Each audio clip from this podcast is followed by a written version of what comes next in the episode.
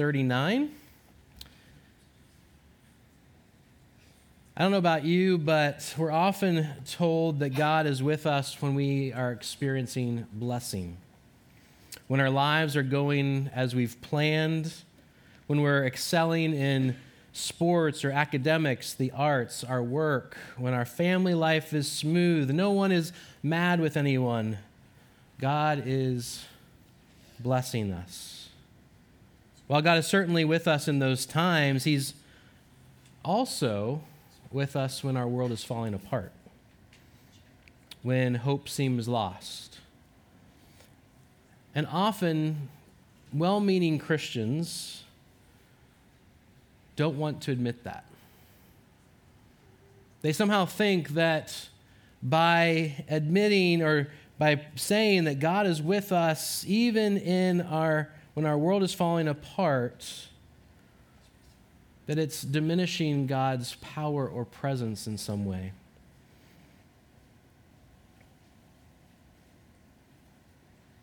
If we aren't experiencing blessing, a lot of times those Christians will say that God must not be with us. In fact, what we see in our text this morning is that God is with us in our blessing, but more importantly, He's with us when our world is falling apart. And we often get that so wrong. We may know that intellectually or even might verbalize it, and yet in our hearts, we think that something, that God must not be with us in the times of trial and trouble. Let's read Genesis 39. Now Joseph had been brought down to Egypt, and Potiphar, the officer of Pharaoh, the captain of the guard, an Egyptian, had bought him from the Ishmaelites who had brought him down there. The Lord was with Joseph, and he became a successful man and was in the house of his Egyptian master. His master saw that the Lord was with him and that the Lord caused all that he did to succeed in his hands. So Joseph found favor in his sight and attended him. And he made him overseer of his house and put him in charge of all that he had. From the time that he made him overseer in his house and over all that he had, the Lord blessed the Egyptian's house for Joseph's sake. The blessing of the Lord was on all that he had in house and field. So he left all that he had in Joseph's charge, and because of him, he had no concern about anything but the food he ate. Now Joseph was handsome in form and appearance. And after a time, his master's wife cast her eyes on Joseph and said, Lie with me. But he refused and said to his master's wife, Behold, because of me, my master has no concern about anything in the house and he has put everything that he has in my charge. He is not greater in this house than I am, nor has he kept back anything from me except you, because you are his wife. How then can I do this great wickedness and sin against God? And as, he, and as she spoke to Joseph day after day, he would not listen to her, to lie beside her, or to be with her. But one day, when he went into the house to do his work, and none of the men of the house was there in the house, she caught him by his garment, saying, Lie with me. But he left his garment in her hand and fled and got out of the house. And as soon as she saw that he had left his garment in her hand and had fled out of the house, she called to the men of her household and said to them, See, he has brought among us a Hebrew to laugh at us. He came in with me to lie with me, and I cried out with a loud voice. And as soon as he heard that, I lifted up my voice and cried out. He left his garment beside me and fled and got out of the house. Then she laid up his garment by her until his master came home. And she told him the same story, saying, The Hebrew servant, servant whom you have brought among us came in to me to laugh at me. But as soon as I lifted up my voice and cried, he left his garment beside me and fled out of the house. As soon as the master heard the words that his wife spoke to him, This is the way your servant treated me, his anger was kindled. And Joseph's master took him and put him in the prison, the place where the king's prisoners were confined, and he was there in prison. But the Lord was with Joseph and showed him steadfast love and gave him favor in the sight of the keeper of the prison. And the keeper of the prison put Joseph in charge of all the prisoners who were in the prison. Whatever was done there, he was the one who did it. The keeper of the prison paid no attention to anything that was in Joseph's charge because the Lord was with him. And whatever he did, the Lord made it succeed. Please pray with me. Heavenly Father, we thank you for your word. We thank you for the way that you show us in lived body detail what is happening in the lives of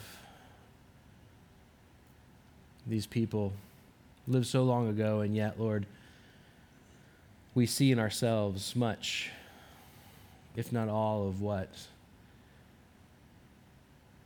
Joseph, his brothers, Jacob, they all are wrestling with in their lives. Lord, we pray that you give us eyes to see and ears to hear, that we might be conformed to your word and transformed by it. We pray this in Jesus' name. Amen. So, we begin our fourth week looking at the life of Joseph, a series that we were calling The Gospel According to Joseph. Last week we were in Genesis 38, and as has still been joked about this morning, we tackled a very difficult passage of Scripture. Uh, the story of Judah and Tamar. We were in there reminded that our sin or the sin perpetrated against us cannot spoil God's plan. Our sin is not greater than God. Just as evil isn't greater than God, neither is our sin. No one is beyond the love and hope of God. And we saw unexpected righteousness, like we saw in the life of Tamar. Unexpected righteousness is ours in Jesus. For sinners like Judah, for victims like Tamar, and for people like us.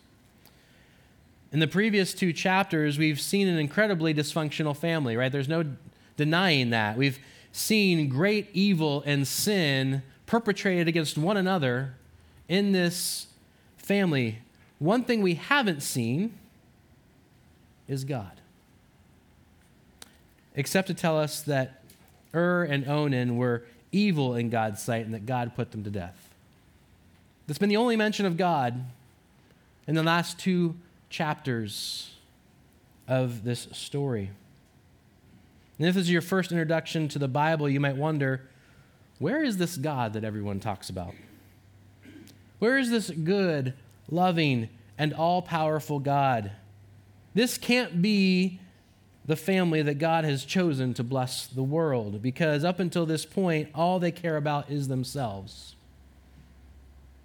These can't be God's people because it would seem that even God doesn't want to be around these people, that He doesn't want to have anything to do with them. And then we come to our text this morning. Joseph, it says, has been taken down to Egypt. He was brought there by the slave traders. He was sold to a guy named Potiphar, who's the officer of Pharaoh. And before we move on in the text, let that sit with you. Let Joseph's circumstance sit with you. Joseph is a slave. He will never see his father Jacob again, at least in his mind. He will never see his mother again. He will never return to the land of promise. Those dreams that he had, they're only dreams at this point. Where is this God? Well, Moses, the author of Genesis, tells us the Lord, God's personal covenantal name, Yahweh, was with Joseph. What? How is that possible? If the Lord was with Joseph, why was he sold into slavery by his brothers? Why is he a slave in Egypt? Why? Why? Why? And at this point in the story, we don't know. You see, we tend to read the Bible through our experiences of maybe, you know, Sunday school or having read the scriptures in the past. If this is the first time you come to a story like this, you would be like those that Moses is first writing to, the people of Israel who are reading this for the first time.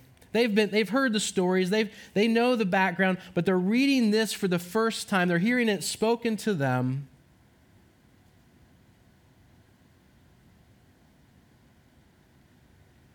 How do they know? They don't know what is going to happen. Joseph certainly doesn't know what is going to happen to him. All he knows that he's a slave in Egypt who will never see his father or his mother again.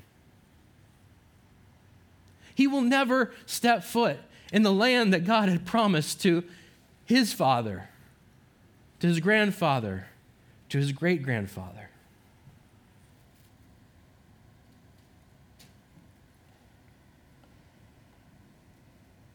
And not only are we told that the Lord was with Joseph once, but we're told five times in this passage the Lord was with Joseph. Over and over again, the Lord was, was with Joseph. Pause there. I want us to pause right here before we move on in the text because I don't want us to lose sight of the fact that before God prospers Joseph, before we read of all the ways that God is with Joseph to see him flourish and be successful, the text says, in the midst of all the sin and evil, in the midst of being sent to a place where he will never leave, in the midst of the reality that he will never see his father and mother again, in the midst of all of this, the text says, the Lord was with Joseph. You see, we often move right past that. Before Joseph experiences any of the ways that God's presence with him manifests itself in being a successful man, and all that he did succeeded, the favor that Joseph experienced, the blessings, before all of that, in the midst of all the realities of his circumstances as a slave, the Lord was with him. And this is what we must first and foremost see in this passage. We often jump past this. We often see that the Lord was with Joseph, and we're like, look at all the blessings that God gives Joseph. But before any of that, the Lord is with Joseph. Yes, the Lord blesses him. Yes, the Lord brings all kinds of success. Yes, the Lord causes him to find favor in the eyes of Potiphar. All those things are true. And the Lord wants us to know that his presence brought those blessings to Joseph and Potiphar. But first and foremost, the Lord wants you and me to know that he was with Joseph when the you know what has hit the fan. He was with Joseph when everything seemed to be going as poorly and as awful as it could be when everything was lost. Yahweh, the Lord, was with Joseph. And so he is with you and me. No matter if you are experiencing the blessings of Joseph, or, and more importantly, if you are experiencing the pain, sorrow, and broken dreams of Joseph. The Lord is with you. Do not miss this point. When life has fallen to pieces and it isn't turning out the way that you had hoped, that doesn't mean that God is against you. God is with you in Egypt, in bondage and in the set of frustrating circumstances where you are experiencing the consequences of other people's sins against you, just as much as He is with you when everything seems to be going according to your plan. Did you notice that? According to your plan. He's with you. In both of those circumstances. But not only is it important for us to see that God is with Joseph before any blessing came to him, it is also equally important for us to see that, that the, it is the Lord who blesses. It is the Lord who brings success. It is the Lord who causes Joseph and us to prosper. It is the Lord that allows our blessing to bless others. All of Scripture is clear about this. You see, we often like to think that it is due to our intelligence, our hard work, our instincts, whatever you like to tell yourself has brought this success in school and work and parenting, in my pastoral ministry. However, we define success and whatever we believe got us there, it is clear that it is all from the hand of the Lord. Now, does this mean we don't use our intelligence or our strength for hard work or our instincts or our resiliency to accomplish what God has called us to in our work, our studies, our families, our relationships? Of course not. Those strengths, the, vari- the very gifts that God has given us, if we don't use those, it would actually be sinful. But we must first and foremost realize that all of those graces and giftings are from the Lord. And the Lord will use them to bless us and to bless others. We must always remember is that we that what we have is a blessing from God whether we have a lot or a little. It is a blessing, scripture says. And we experience success, favor, blessing, it is not first and foremost of ourselves, but it is of the Lord. It is so easy for us to take pride in our accomplishments, for our station in life, for the status that we've obtained, for the work that we do, for the family we have raised, for the athletic accomplishments we've achieved, for our artistic accomplishments, for everything in life. It is so easily for us to say to ourselves and sometimes to others, See what I have done. Right? It's the same sinful nature, sinful desire that we see earlier in Genesis when the peoples of the earth build the Tower of Babel. See what I have done. See what I have accomplished. Isn't it marvelous? Without the slightest recognition that the Lord was with us, that the Lord was at work, that the Lord provided. You see, the lie we so easily believe and perpetrate, we say that it came from us. Now, of course, a good Christian would never say that. We might even acknowledge with our lips that this is the Lord has done, but in our hearts, we don't believe it. We don't live it. What we believe is how, what we believe and how we interact with the world around us is so informed by our lack of acknowledgement of God's providence in our lives. It's so informed by that lack of acknowledgement because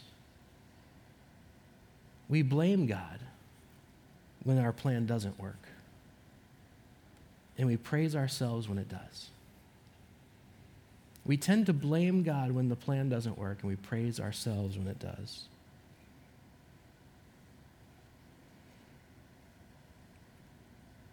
Not only does it affect who gets the praise, but it also affects what I'll call the philosophies of our lives our philosophy of work, of education, politics, parenting, you name it, our act, lack of acknowledgement and heart belief that our blessings come from the Lord and not ourselves shapes all of that and so much more in our lives.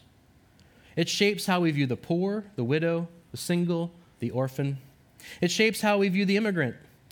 This is why God instituted laws to care for these people. It's why God reminded his people that he didn't choose them because they were a great nation or because of anything that they could provide or do. They weren't of great number. They weren't a great people, but because He loved them. And so with us, He blesses us not out of our goodness or greatness or because we deserve it, but because He's with us. The Lord is with us, right? Emmanuel, God with us, Jesus with us, the Holy by the Holy Spirit with us. The Lord is with us as he was with Joseph. And through the Lord being with Joseph, we begin to see that Joseph begins to embody the, the promise that God gave to Abraham of being a blessing to the nations. And when does it happen? Precisely in that situation of trial and loss in Joseph's life. Everything that Potiphar entrusted to him prospered for Joseph's sake, we read in Genesis 39 5. According to verse 3, Potiphar recognized what was going on. He saw that the Lord was with Joseph. He understood. A pagan Egyptian understood what was going on in the life of Joseph. It was not because of how great Joseph was, but because of how great the God of Joseph is. And yet, the trials aren't over. Even worse, this twist that comes, right? We, we're reading the story and we're like, oh man, Joseph has got it all, right? Joseph has, he even says, I'm as great as my master.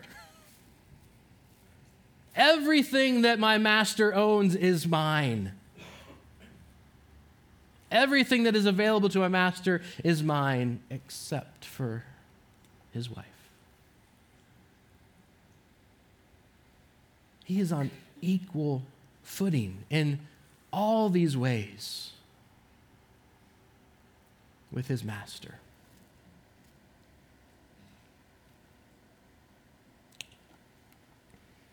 But this twist comes not because of moral failure on Joseph's part, but of faithful obedience to God.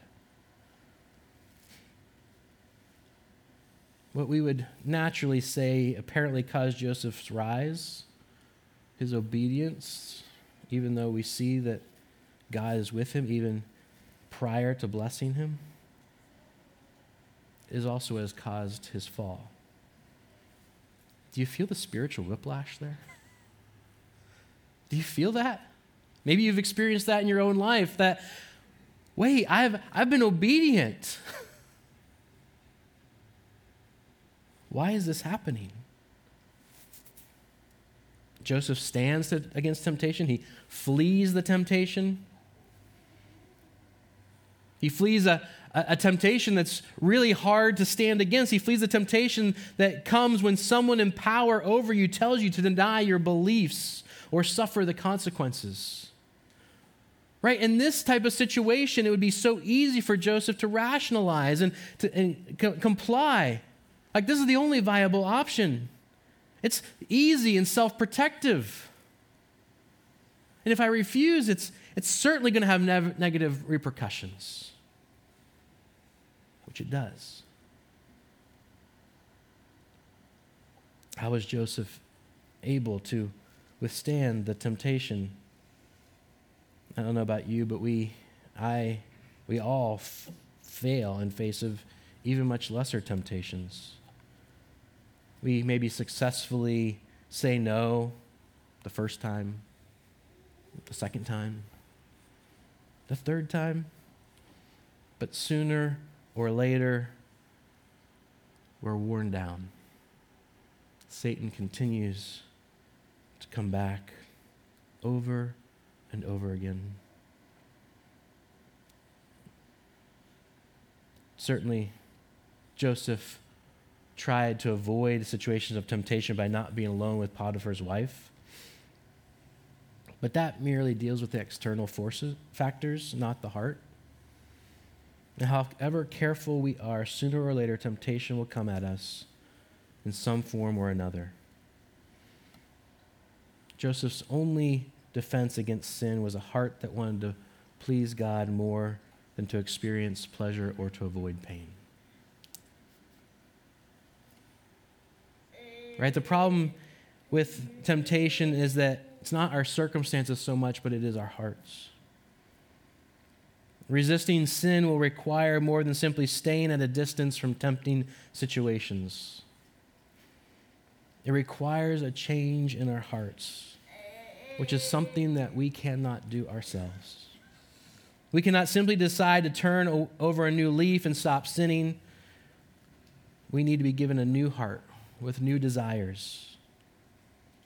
If there's one lesson learned from the experience of Israel, it is this having God's perfect law and a powerful experience of God's deliverance is not enough. It is the very presence of God that we need. And Joseph knows this presence, but it doesn't keep him from experiencing unfair treatment and consequences. And this is the point, I think, where the second temptation that we miss often in this text comes. The first one is easy to see, right? A handsome young man, presumably a beautiful woman. We see the temptation there. That's an easy one. The second is harder. The temptation comes when Joseph is thrown into prison. And not just thrown into prison for something that he deserved to be thrown into prison for, but thrown into prison for something that he did not do. He did not deserve to be treated in this way.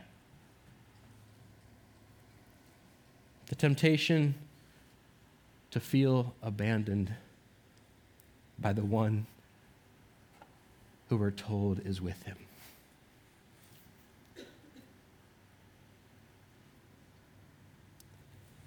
God, we're told, is with Joseph prior to the blessings. He is with Joseph when he is unfairly treated and thrown into prison. God is with Joseph. And frankly, that can be the worst time for us to feel abandoned by God, to have that temptation that we have been abandoned.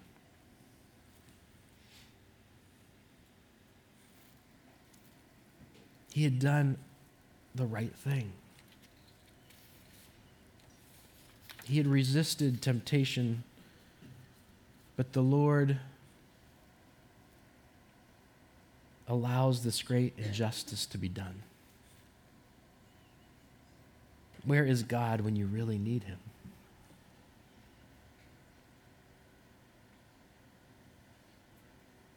Often our obedience to God is not ultimately about honoring or pleasing or worshiping Him. Is often about trying to use God to get what we really want. Our hearts are revealed whenever God does not give us what we want. Our resentment reveals that we are really ser- what we're really serving God for. It reveals our older brotherness, like the story of the prodigal son. Right? We may have obeyed diligently without ever really loving the Father. Our obedience was actually about serving our own pride and furthering the image of ourselves as the righteous and obedient one, as the one who was prospering because we deserved it, because we made it happen. At this time, Joseph was left in prison with no answers to his questions. There in prison, however, in the depths of a situation that may have cast him into complete despair. Again, Moses writes, The Lord was with him. The Lord was with him, blessing and prospering everything he did and blessing others around him as well. There was no answer to his questions about the course of his life. Will he ever get out of prison? Will he ever be exonerated?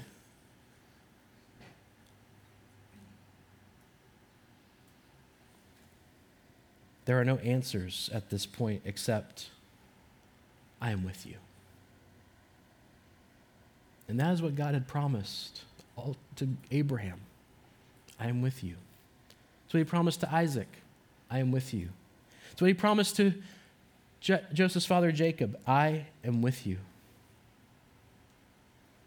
And that's what Joseph experienced God's faithful presence with him in the dungeon, every bit as much as the moments of great success and triumph.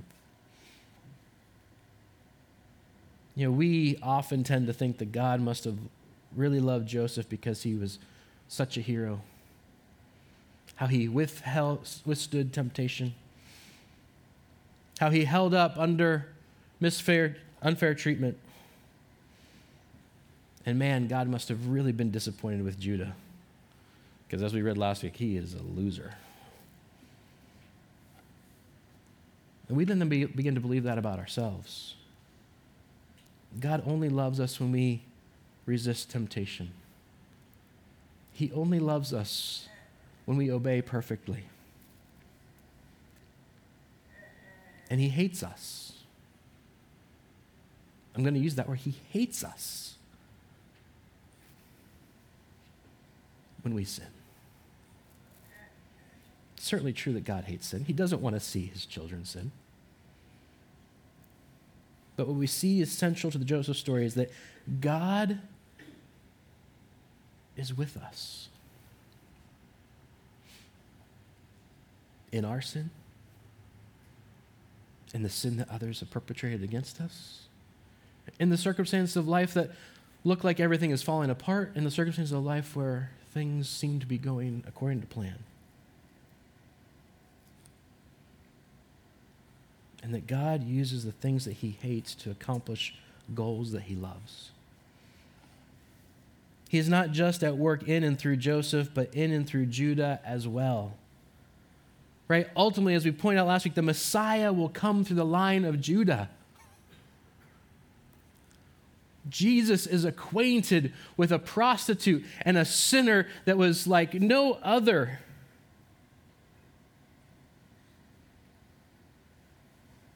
What was God doing in Joseph's life? Well, his dreams were never simply about personal success and greatness of his family.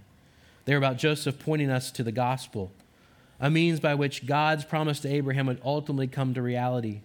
The Lord was with him, enabling him to be a blessing to the Egyptians in the midst of undeserved pain, betrayal, suffering, and temptation, not simply so that he could become an example for us to imitate, but so that he could be an example pointing forward to Jesus.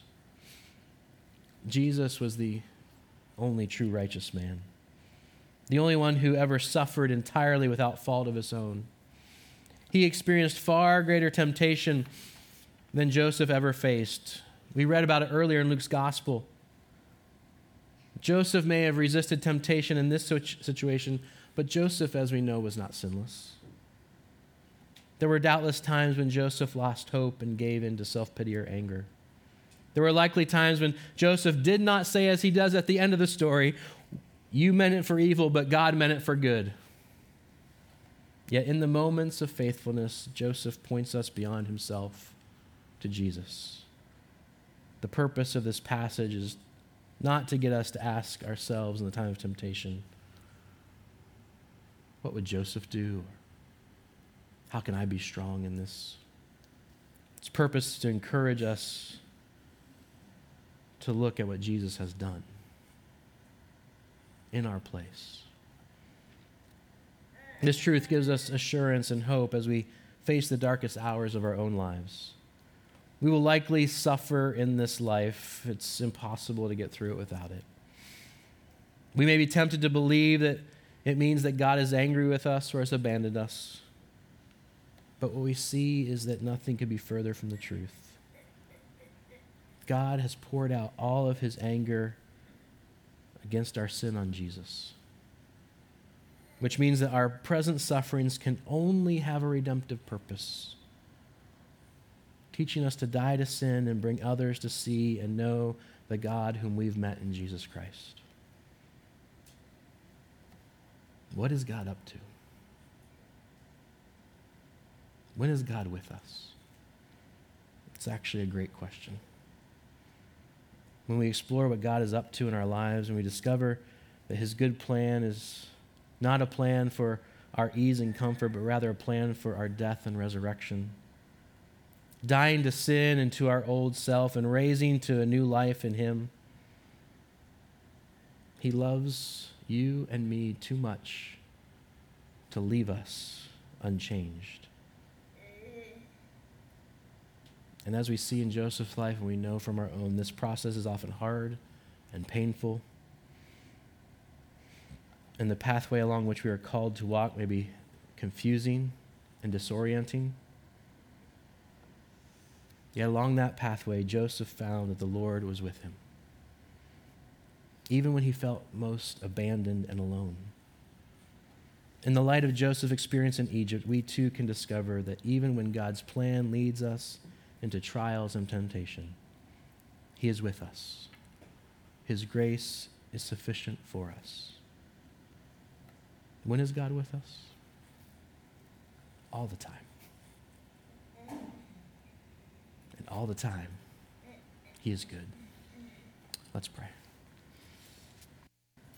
Heavenly Father, we thank you for your word. We thank you for this story of the portion of Joseph's life. Lord, we pray that you would help us to know that truth, that you are with us. And whatever we are experiencing in this moment, whatever we've experienced in the past, whatever we experience in the future, you are with us. And you have promised that you will never leave us or forsake us. Lord, help us, help our hearts to truly believe that. Help us to hold on to that truth and reality. Help us to live in light of it. We pray this in Jesus' name. Amen.